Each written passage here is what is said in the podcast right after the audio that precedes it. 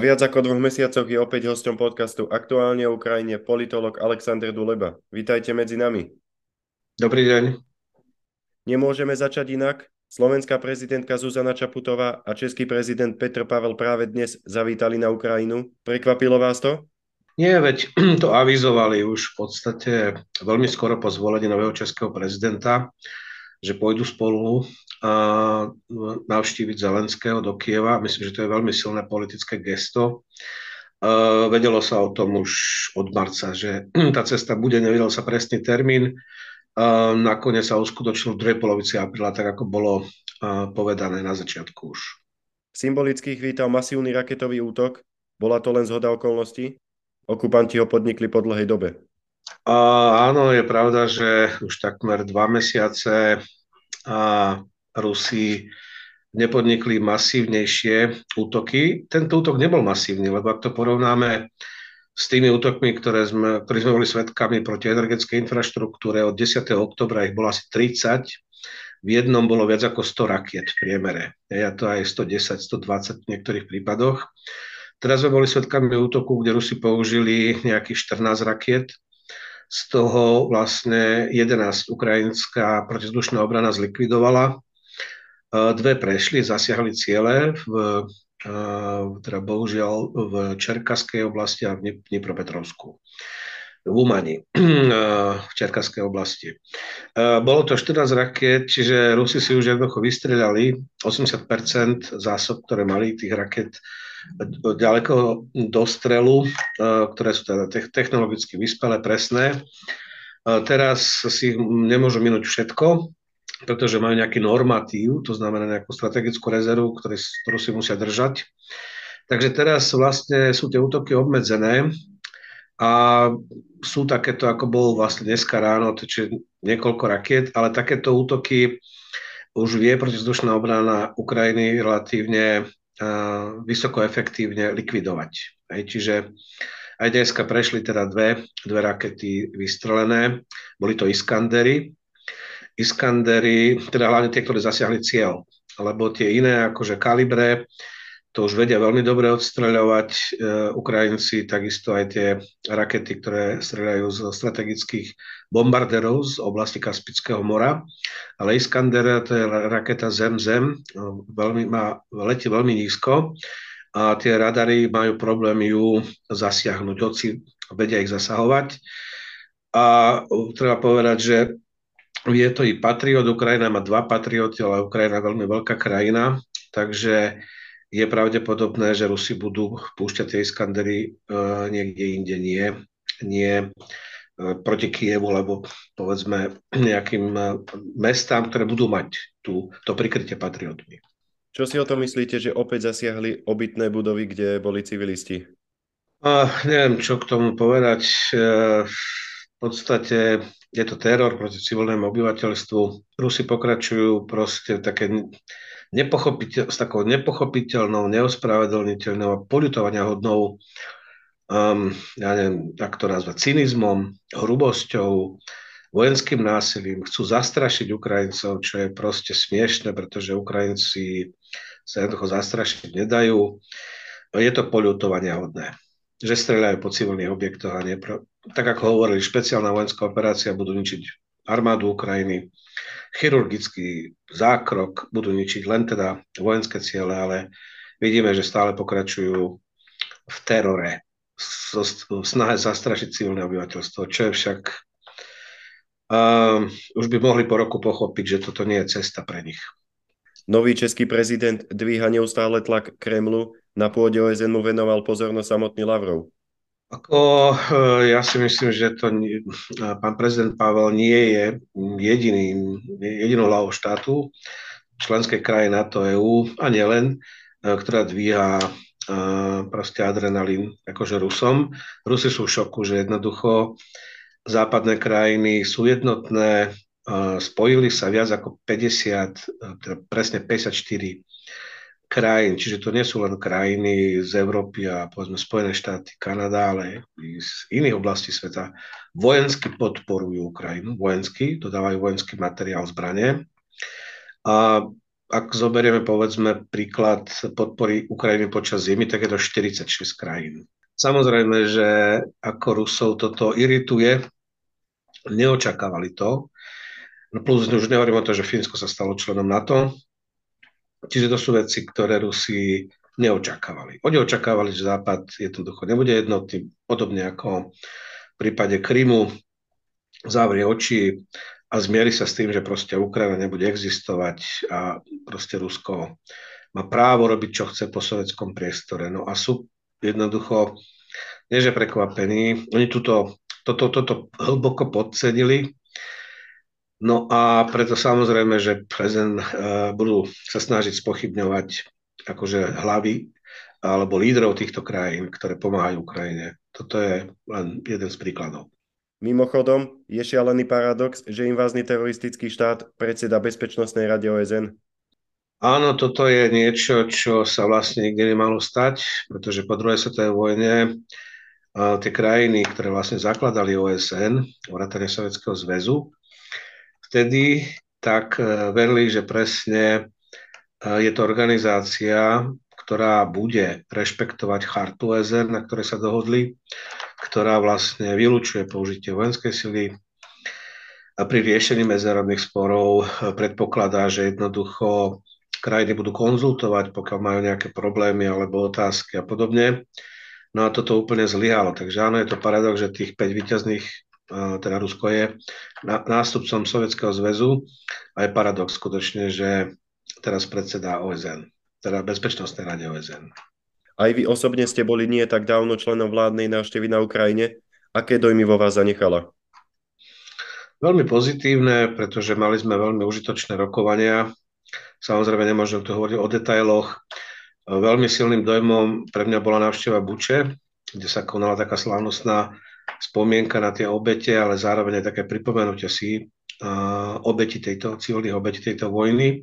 My sme tam, ten premiér tam bol 8. apríla minulého roku, to bolo čerstvo po tom, čo vlastne Rusi sa stiahli z Buče a z týchto oblastí severne od Kieva a potom sa začali nachádzať akože mŕtve tela, aj masové hroby civilistov. No vtedy to bolo hrozné, ako vtedy to mesto to bolo ako nejaká science fiction, pretože to bolo rozbombardované, rozbité čierne mesto. Jednoducho bolo tam, tú vojnu tam bolo cítiť zo všetkého. Teraz, keď sme tam prišli po roku, bol som skutočne prekvapený, že Buča je v podstate obnovená.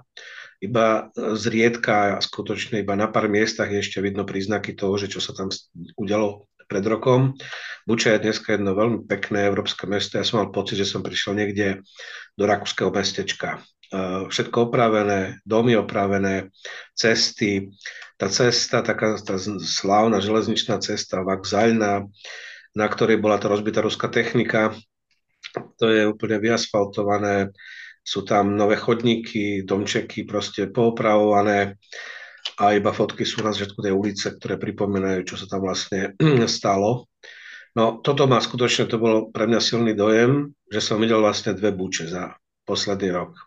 V apríli 21 eh, eh, meste, mestečko zničené vojnou a po roku vlastne veľmi pekne opravené mestečko. Čiže bol to taký veľký kontrast a paradox pre mňa. Minule ste vyzdvihli recept pomalého varenia ruskej žaby. Kedy ho urýchli ukrajinská ofenzíva? No ja si myslím, že tá bude musieť prísť v najbližších mesiacoch. Musí prísť, lebo tak ako Rusi mali okno príležitosti vojenské vlastne od toho decembra minulého roku, zhruba do konca tohto apríla, to okno príležitosti Ruske spočívalo v tom, že proste oni vedeli, že Ukrajinci nemajú dostatok ťažkých zbraní, hlavne tankov, obrnené techniky, aby mohli pomýšľať na nejaký väčší útok. Čiže Ukrajinci sa vlastne doteraz iba bránili. No a teraz ten, e, tá zimná ofenzíva Ruska sa vyčerpala. V podstate tie výsledky, ktoré dosiahli, tak to je skutočne postup pár kilometrov, teda asi 20 kilometrov. Uh, obsadili Soledar, a plus sa dostali severne od Bachmutu a južne od Bachmutu.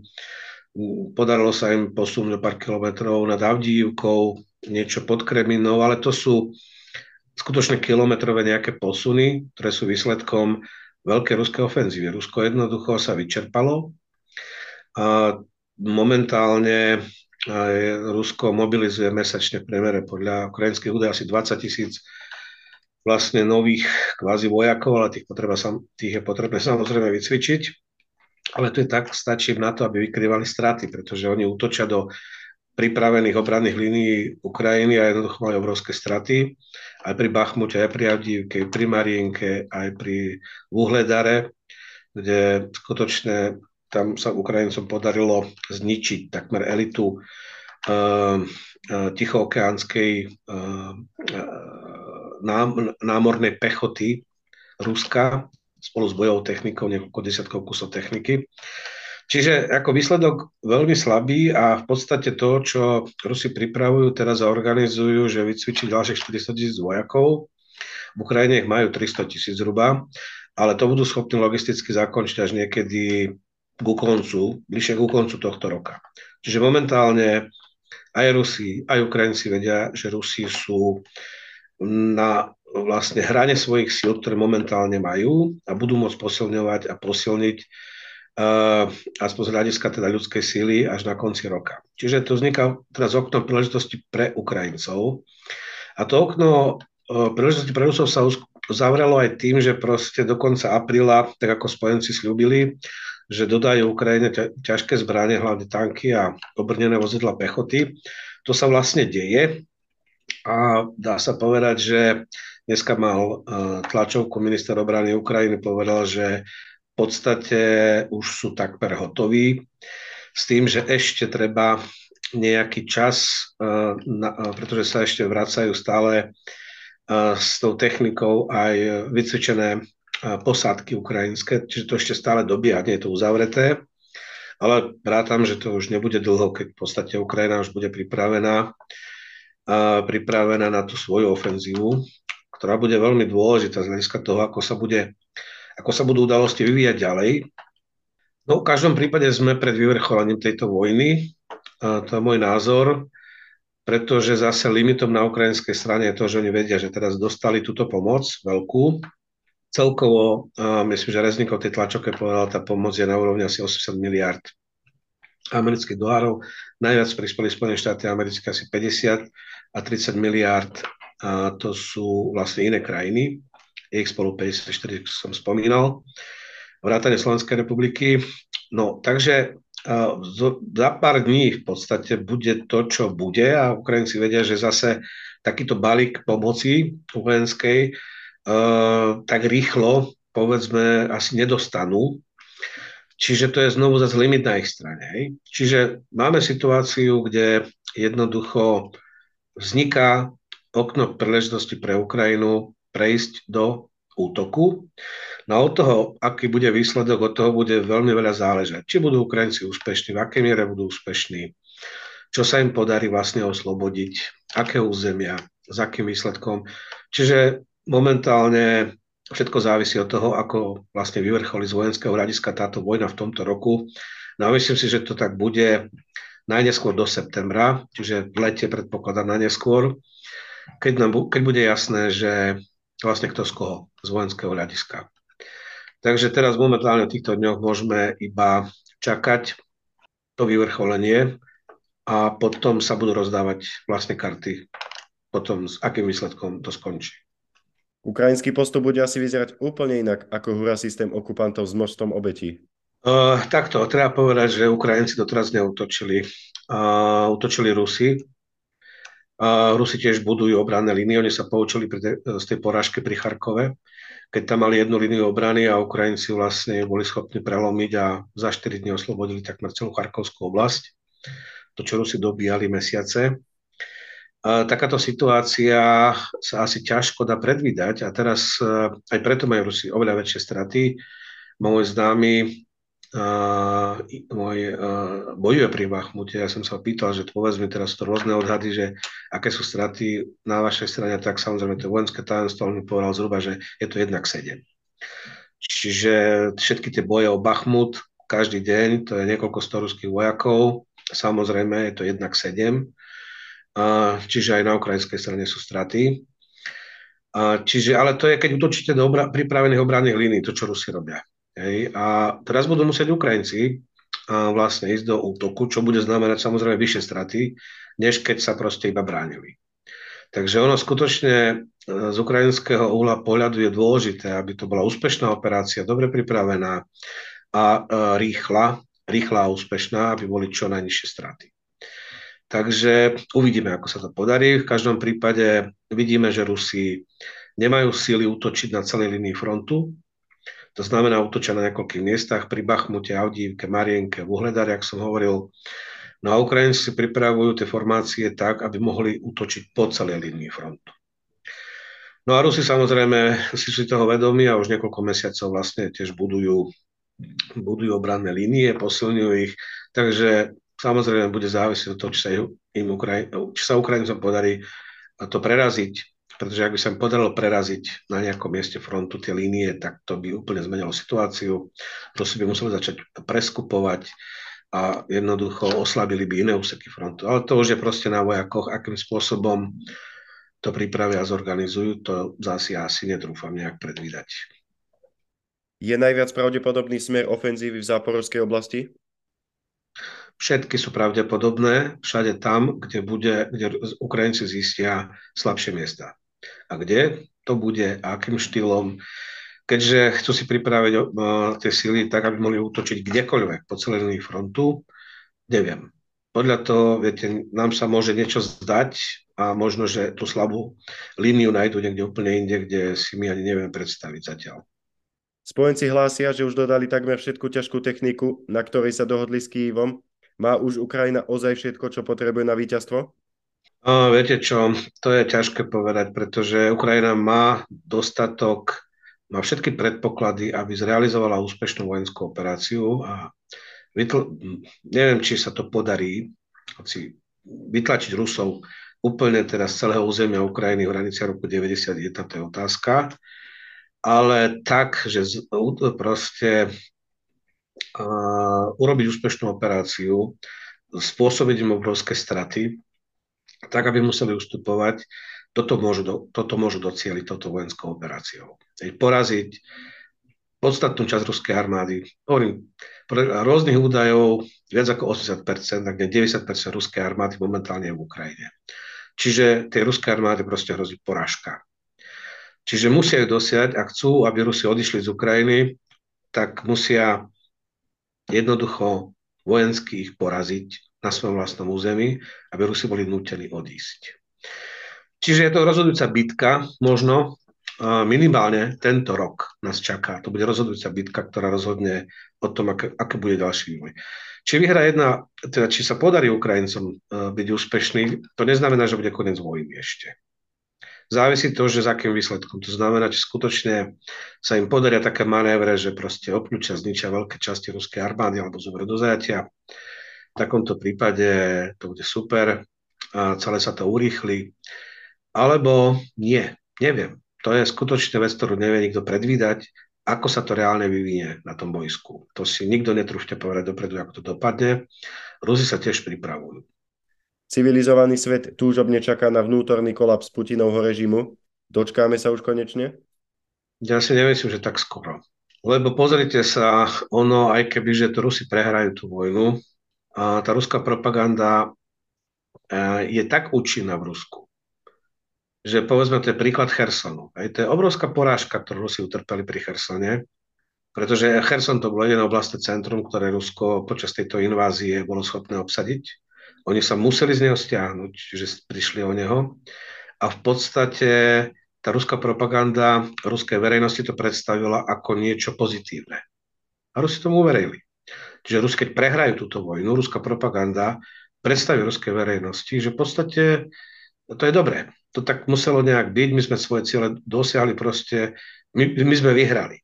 Hej? Čiže to je tak zmagorená verejnosť, vďaka tej ruskej štátnej propagande, že jednoducho oni uveria čo, čomukoľvek, čo proste im naserviruje táto propaganda. A čo povie teda Putin veľa Čiže nehrozí tu zatiaľ, aspoň nevidím nejaké reálne príznaky toho, že tá ruská verejnosť e, proste sa chce postaviť režimu a že, a že zatiaľ to nevidno. Hoci v minulosti sme boli svedkami, že v podstate všetky takéto revolty alebo revolúcie v Rusku, protesty, boli v dôsledku, boli v dôsledku prehratý, prehratých vojen.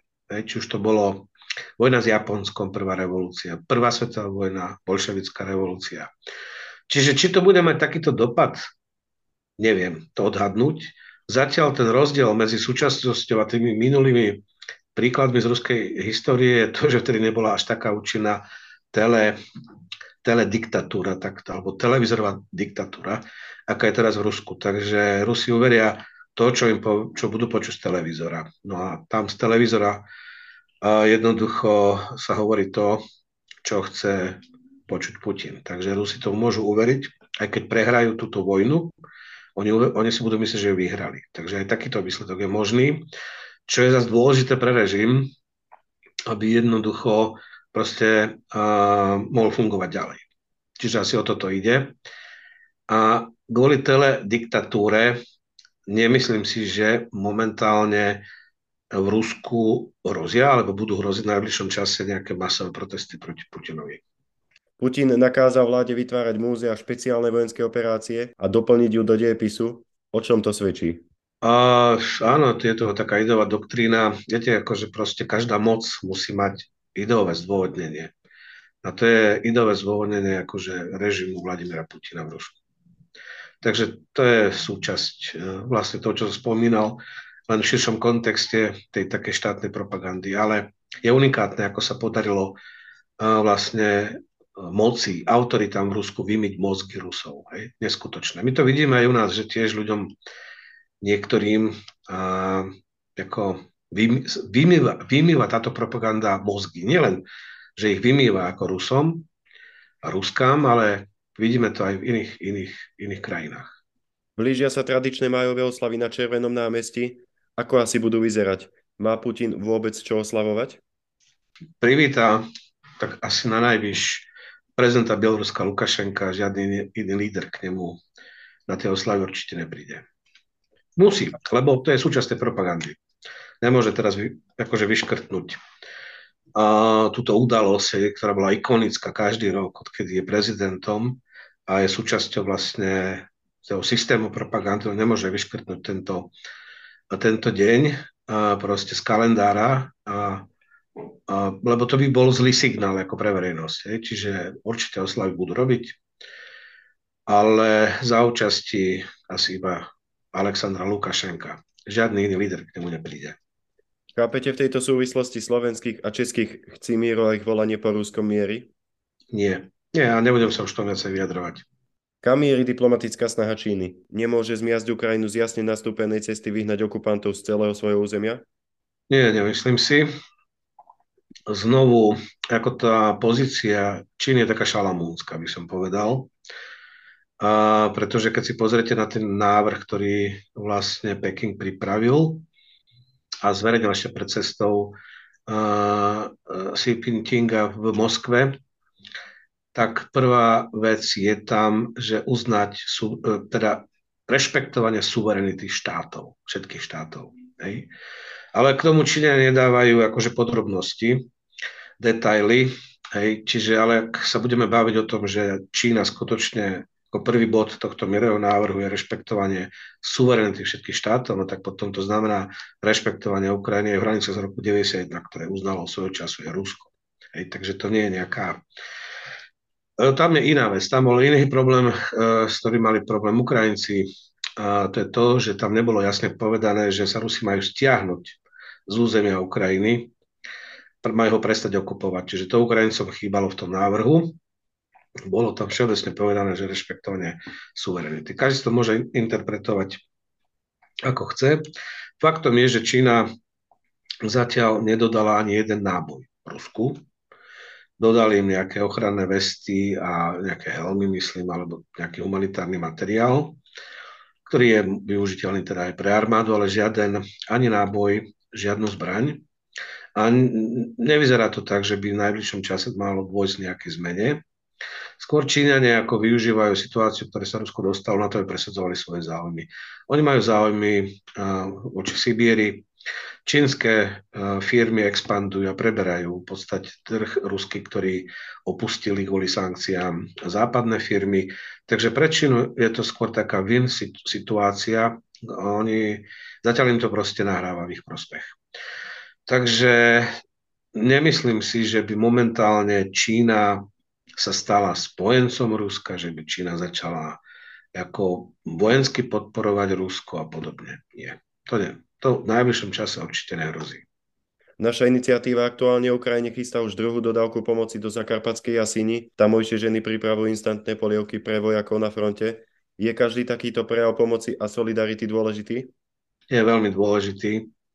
A je veľmi dôležité, že vlastne taká organizácia, ktorú spomínate, alebo tú iniciatívu, ktorú, ktorú spomínate, že proste prebiehajú kontinuálne, pretože boli sme svedkami takého vzopetia tých prvých mesiacov, keď začala tá vojna, prichádzali k nám vlastne ženy a deti a e, dôchodcovia, starí ľudia z tých oblastí, ktoré napadlo Rusko a dočkali sa skutočne vrelého prijatia a také vlny solidarity. Potom niekedy od mája, júna sme tu mali za takú narastajúcu voľnu, ktorú dosť zneužívajú politici na politický boj, hlavne blížia sa parlamentné voľby, že mobilizujú nespokojnosť, že Slováci majú pocit, že vláda sa viac stará ukrajinských utečencov ako u nich, čo úplne chiméra, pretože vlastne to nie je zo štátneho rozpočtu táto pomoc, táto pomoc je z európskych fondov, ktoré my sme nevyčerpali a museli by sme ich vrátiť do Bruselu. Čiže môžeme ich minúť na území Slovenskej republiky, tieto fondy, Čiže to vôbec nie je na úkor občanov Slovenskej republiky, pretože všetky